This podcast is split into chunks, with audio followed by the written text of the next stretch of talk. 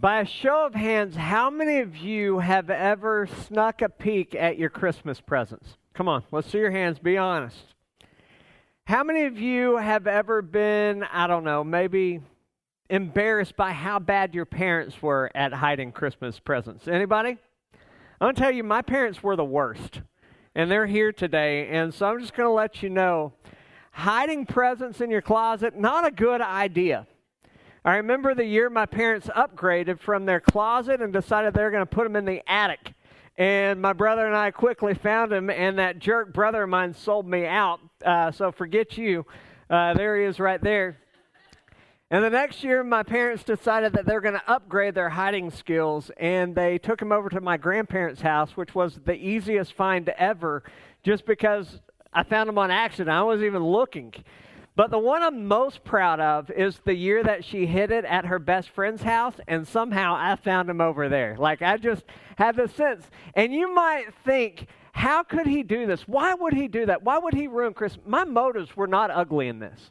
My motives were perfect. I wanted to make sure my parents got me the right gift for Christmas. Anybody else with me on this motivation? Like, I, I wasn't ugly here. I just wanted to make sure that if they ha- had not gotten the right thing, that I could help encourage them to get the right gift. And a lot of times when we look at motives, there are ugly motives behind our actions. And that's what we're going to be talking about today. We're going to be looking at this man who was rich, he was wealthy, he was powerful, he was a man of great significance and influence. And he went to Jesus to get this thing that he really wanted. And there's some good things that we can learn from him and his example, and there are some things that we can learn from his example that we should avoid. And so, if you have your Bible, please turn to Mark chapter 10. We're going to be starting in verse 17 and walking through verse 22. And this is how the passage says it says, And he was setting out, this is Jesus, and Jesus was setting out on his journey, and a man ran up to him and knelt before him and asked him, Good teacher, what must I do to inherit eternal life? And Jesus said to him, Why do you call me good? No one is good except God alone. You know the commandments do not murder, do not commit adultery, do not steal, do not bear false witness, do not defraud, honor your father and mother. And he said to him, Teacher, I have done all of these things from my youth. And Jesus, looking at him, loved him and said to him, you lack one thing. Go sell all that you have and give it to the poor, and you will have treasures in heaven. And come, follow me. Disheartened by the saying, he went away sorrowful, for he had great possession. Now, before we look at some of the things that the rich young ruler got wrong, I want to focus on the things that he got right. He had doubt in his life. He had emptiness in his life. He had fear in his life. He had loneliness in his life. And instead of just sitting in all of these things, instead of just absorbing them and keeping them to himself, he decided that he was going to deal with this. I know a lot of people come into church with doubt, fear, anxiety. In fact, people have called 2020 the year of fear. And as you think through this, we can just kind of sit and wallow in our own sorrow and loneliness and isolation and fear, or we can go to the source. And this is what he gets right. He comes seeking God. He has an issue and he goes after what he knows to be the good teacher. A teacher who gets everything right, who's knowledgeable and powerful. He went seeking after his answers instead of just staying where he was, controlled by these factors. There's another thing that he does. He came urgently and desperately and humbly. I love how whenever we see this passage, it says, whenever Jesus was setting out, this man ran to him and knelt before him, this ruler of people. This man who most historians believe was a teacher in the synagogue, one who had his own servants, who obviously was wealthy and powerful, came. He runs to Jesus, and he who was a ruler submitted himself by getting on his knees. He knelt before Jesus, and he said, Teacher. Again, not only in posture and position, but in submission to God. He gets this right. And not only does he do that, he comes to the right source for eternal life. Where he had fears and questions, doubts, and he knew he was missing something, he went to Jesus. And I think that we should celebrate getting those things right. Because so often, whenever we have doubts or anxieties or questions, we keep it into ourselves and we just kind of go into our own cave. But this man went seeking for answers. And I think that's a good thing to do whenever we have pain and hurt and sorrow in our lives. Let's go back to the text. It says, And while he was setting out on a journey, a man ran up and knelt before him and asked, Good teacher, what must I do to inherit eternal life? And Jesus said to him, Why do you call me good? No one is good, but God alone. Now, Jesus was setting the table to make sure that this man understood the reality of his state. This man, I believe, represents many people who go to church, many people who are seeking eternal life. He thought that his works would propel him into a place to where he would be able to get to heaven, to get to glory, to obtain or inherit eternal life. He thought that he could work his way to heaven. And in this, he sees Jesus and he's like, obviously, you got what I want. And because you got I'm going to come to you. And he says, Good teacher. And Jesus, who was fully God and fully man, Jesus, who never sinned, Jesus, who was perfect, looks at this man and does not receive that adjective. In fact, he says, Why do you call me good? Who are you to think that anyone is good? God and God alone is good. He's saying that God is the only one who can claim this title, and in this, he's saying good is an absolute quality, it's not relative. He's saying the, the only thing that could be good, and the reason that only God could be attributed with the title of good is because to be good means you are fully righteous. To be good means you are fully holy. To be good means that you are set apart from sin. And what we like to do is say that we're good because we're not as bad as other people. We like to say or think that we're good people because maybe we're not the murderer, we're not the, the rapist, we're not the idolater, right?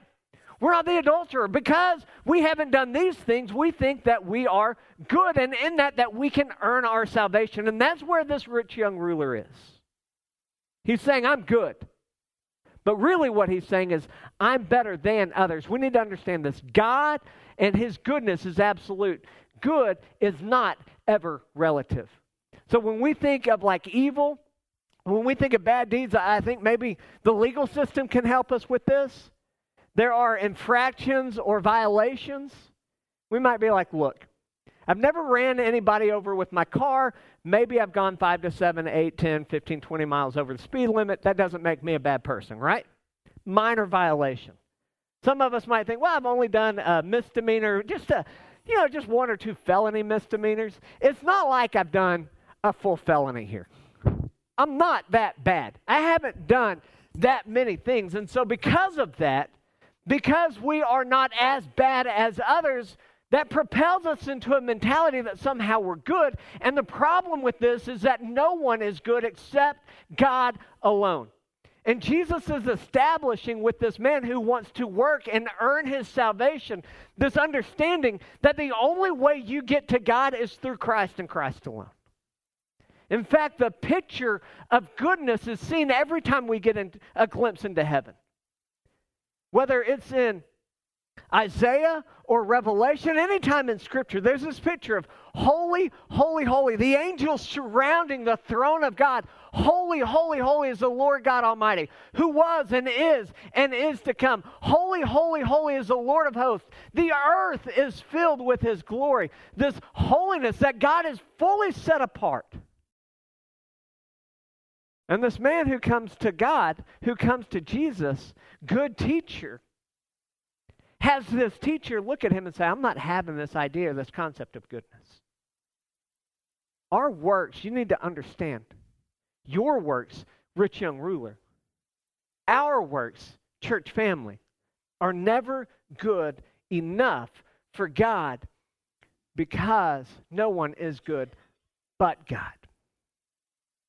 And if we come into our mindset and our approach and our relationship with God that we can earn salvation, we're sadly mistaken because our righteousness, our good deeds are nothing but filthy rags before holy God. When we think about this, it kind of changes the approach to God. It changes our approach to salvation. One of the hardest things for Christians to do is share their faith with people they think are good. But there is none good but God.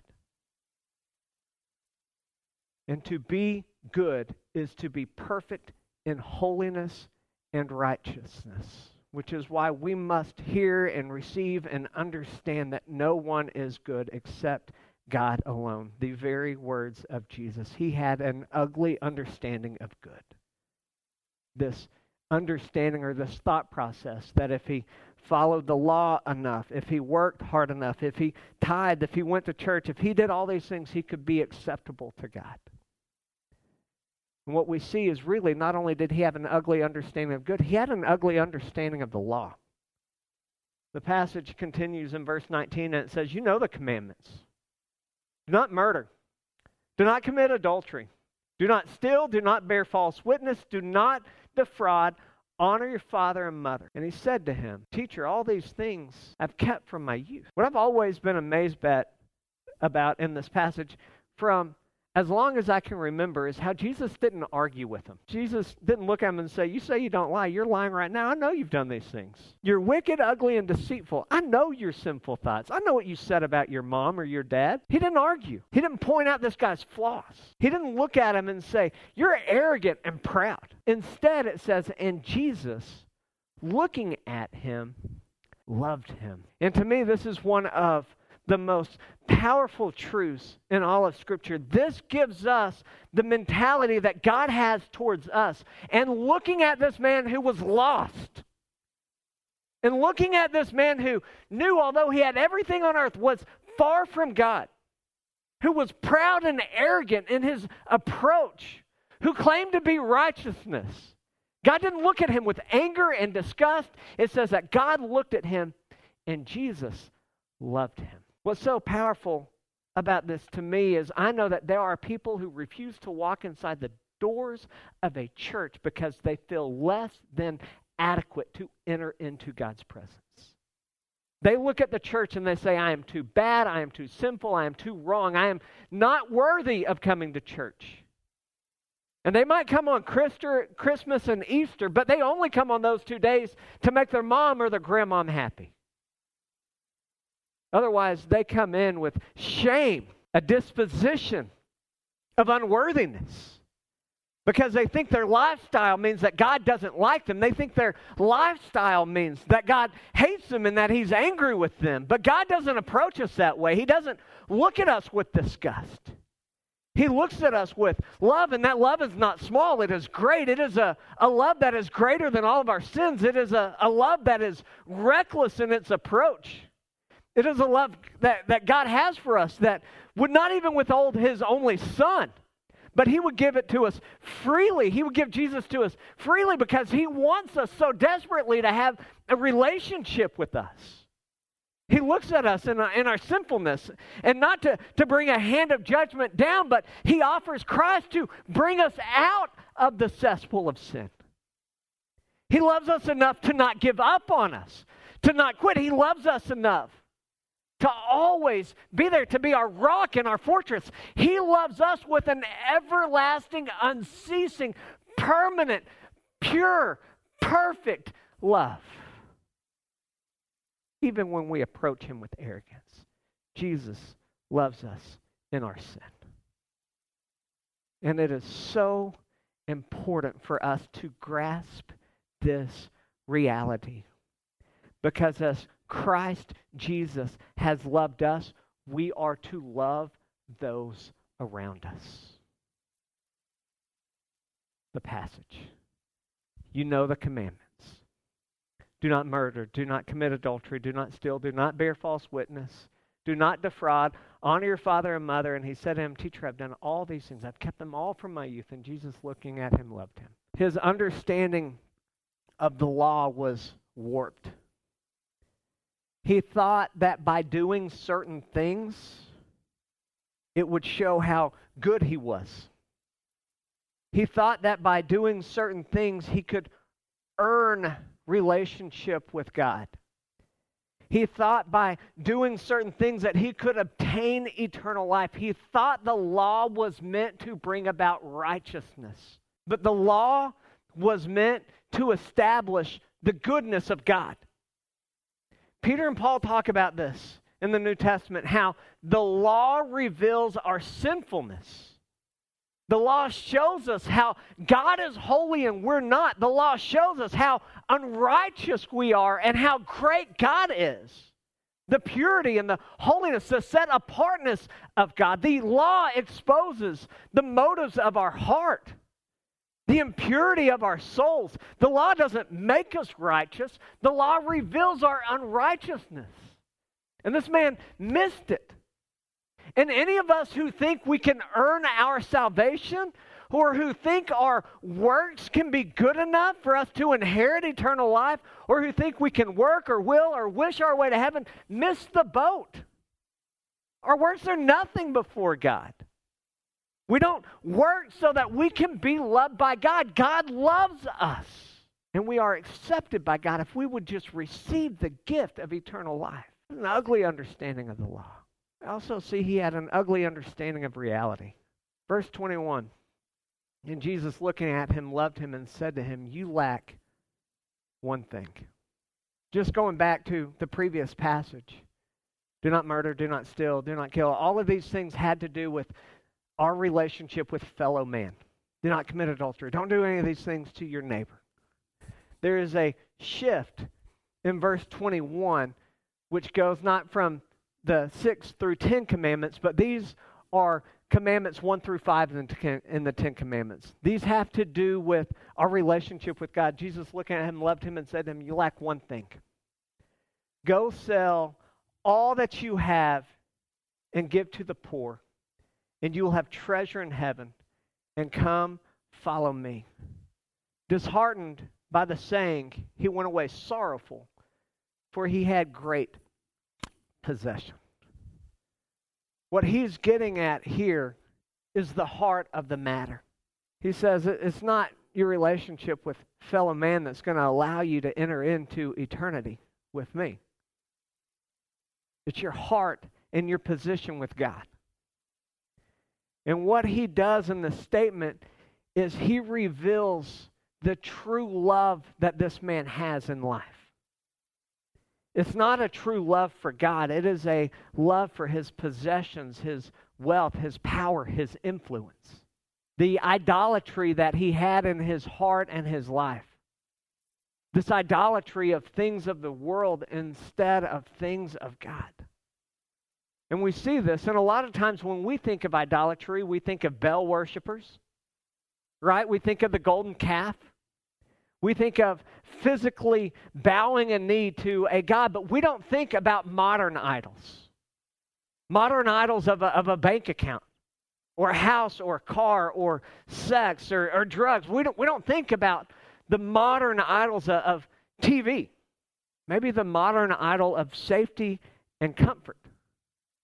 Where we will say, God, I know your word says this, but I'm going to go my own way because you don't really understand this pandemic the way I do. And what God is revealing in the statement is that Jesus is calling us not to love us in the way that we want to or to love him in the way that our mind is logical. He wants us to love him just purely with all of our heart.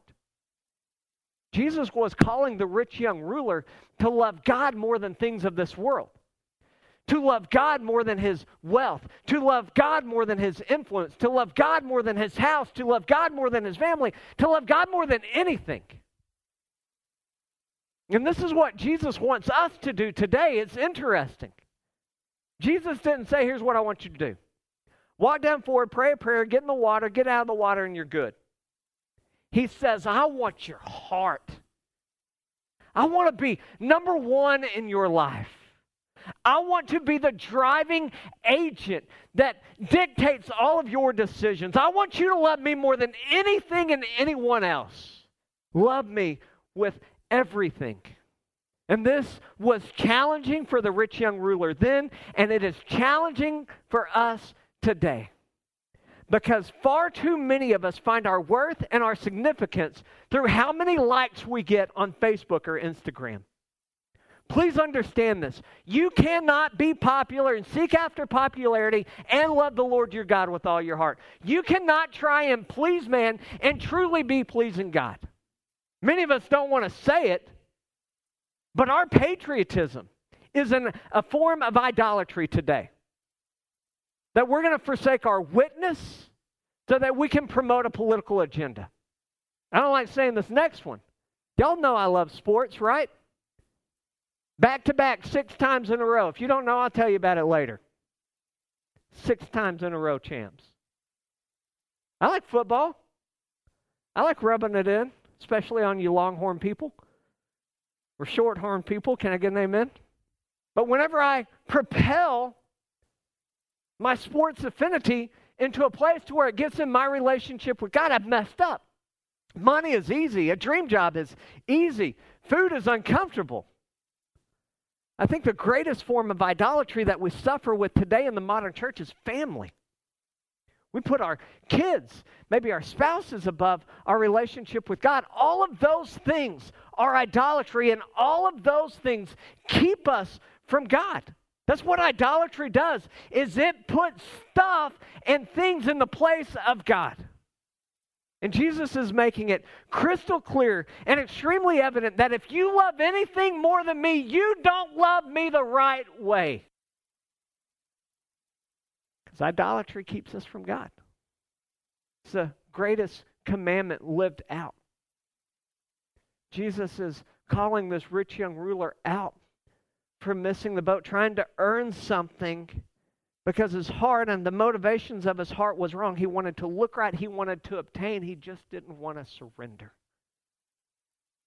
Which is why Deuteronomy 6 5 and Matthew 22 37 and Mark 12 30, Luke 10 27 all give us the same message. You shall love the Lord your God with all your heart and with all your soul and with all your might. God wants your affection. And where we would find it a whole lot easier to have a list of things that we could do to earn salvation, to work for salvation, Jesus calls us to love Him with everything. To believe in our heart, to confess with our mouth that Jesus is Lord. Not to work for it, not to act for it, but to give Him everything. And that's why we celebrate communion. This is a time where I'd like for you to get your cups, slide that first layer off, and, and grab the bread. The bread is an indication of Jesus' body that was broken for us. Because our works will never be good enough Jesus' body was broken. He was beat.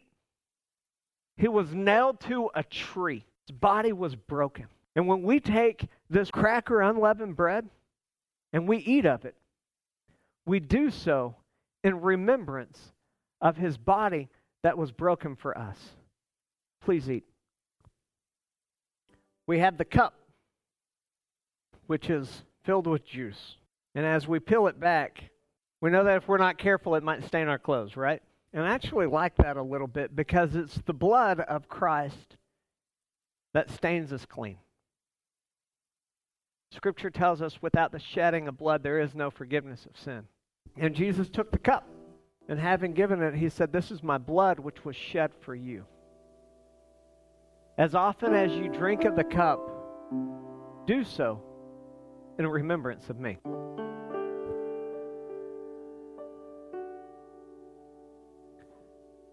we partake in the Lord's Supper to remind us that Christ did what the law could not do. We eat of the bread and we drink of the juice as a reminder that it is the work of Christ on the cross, having living lived a perfect life, becoming the perfect sacrifice, that he died and he was buried And three days later, having satisfied the wrath of God, having paid the price for our sins, having borne our sins on the cross, he rose victorious over sin, death, and the grave. And in Christ, we have eternal life. We have been in this series called Ugly Christmas Sweater, highlighting some of the ugly things that we do in our lives, whether it's our words, our actions, our deeds, our motives, our fruit. And out of the ugly, God is able to make something beautiful. So, what I want to do at this time is I want to give us beautiful motivations by which we are to live. We need to live motivated by the beauty of Jesus. A Jesus who doesn't point out all of our flaws and insecurities, all of our shortcomings. We need to live motivated by the beauty of Jesus who loves us in our sins, who receives us just as we are. The beauty of Jesus who refuses to leave us that way. But he transforms us by the power of the Holy Spirit and he calls us to himself, to a relationship with him. Live by the beauty of Jesus who gives us an example to love the unlovable, to receive those who are rejected, to welcome the discarded, just like He welcomed us. Not only that, we need to live motivated by the beauty of grace. Grace that is greater than all of our sins. Grace that is greater than the wickedness of our hearts. Grace that is greater than our past regrets and mistakes, even our future regrets and mistakes. Live motivated by the grace by which you have been saved, not of works, lest anyone should boast. For by grace you have been saved through faith. Not only should we live motivated by grace, we should be givers of grace. Quick to forgive, abundant in mercy and loving kindness. We should live motivated by the beauty of salvation. We should approach God Almighty grateful and thankful that He loves us with an everlasting love, that He forgives our sin. That His love is what held Him on that cross. His love and salvation that withheld the angels from heaven. Salvation that we praise and worship on Christmas. The birth of the Son of Man, Son of God, who was placed in a manger, a feeding trough who would live a life not of wealth, not of prominence, but of humility, meekness, to where he would live to become the perfect sacrifice for our sins. Live motivated by salvation and be an instrument that proclaims salvation to where we're at work, or at home, in our neighborhoods, or our communities, or on social media, that we will proclaim that Jesus lives, that He died for us. That in the same way we have received salvation, that He offers salvation to all. Live motivated by the beauty of Christ and all that He offers you're following along in the notes, there's one more point. And it says, I will live motivated by, and it's blank. I will not give you an answer for that. That is yours to decide. We live motivated by the law? We live motivated to do your own thing? We live motivated by safety and comfort? Will you live motivated to obtain more? Or will you live motivated because you are loved and received just as you are to love Jesus with all that you are? You have to decide.